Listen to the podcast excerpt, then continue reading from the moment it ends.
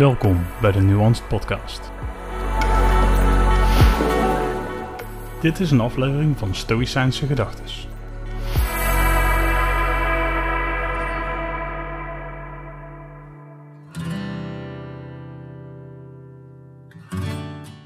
Maak dingen niet erger. Hoeveel schadelijker zijn de gevolgen van boosheid en verdriet dan de oorzaken die het in ons losmaakten? Marcus Aurelius, Meditations, 11.18.8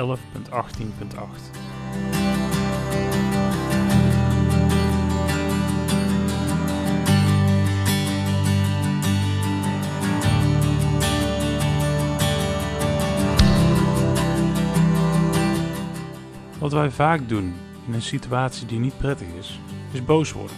Maar het probleem van boos zijn is dat het een krampachtig gevoel is. En om het nog erger te maken, is die kramp ook nog eens allergisch.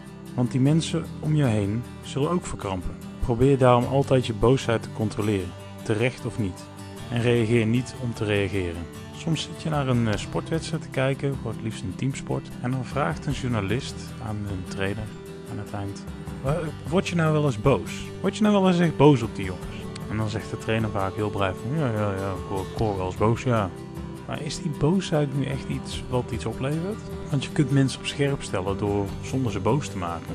Want die boosheid heeft nog veel andere gevolgen. Stel, je doet dat in de rust. Jij wordt boos, je spoort ze aan. Feitelijk wordt het hele team best wel een beetje boos, want ja, dat is allemaal gewoon niks. En een van jouw spelers die zet te laat in op een bal, het hier over voetbal, en die trapt bij de enkels onder zijn tegenstander vandaan.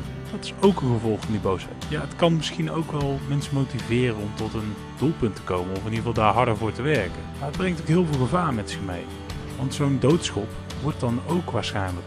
Zo is het ook in ons leven. Als wij boos worden om iets kleins, dan wordt degene waar we boos op worden ook weer boos op iets kleins en het escaleert. En zeg me niet dat je het nooit hebt meegemaakt, dat boosheid altijd bij jou blijft. Boosheid is iets wat heel besmettelijk is. En het is ook nog eens heel onredelijk, irrationeel en daardoor zorgt het zelden voor de uitkomst die je zou willen. Vandaag ons advies voor Marcus Aurelius, mij en een hoop andere mensen: controleer je boosheid.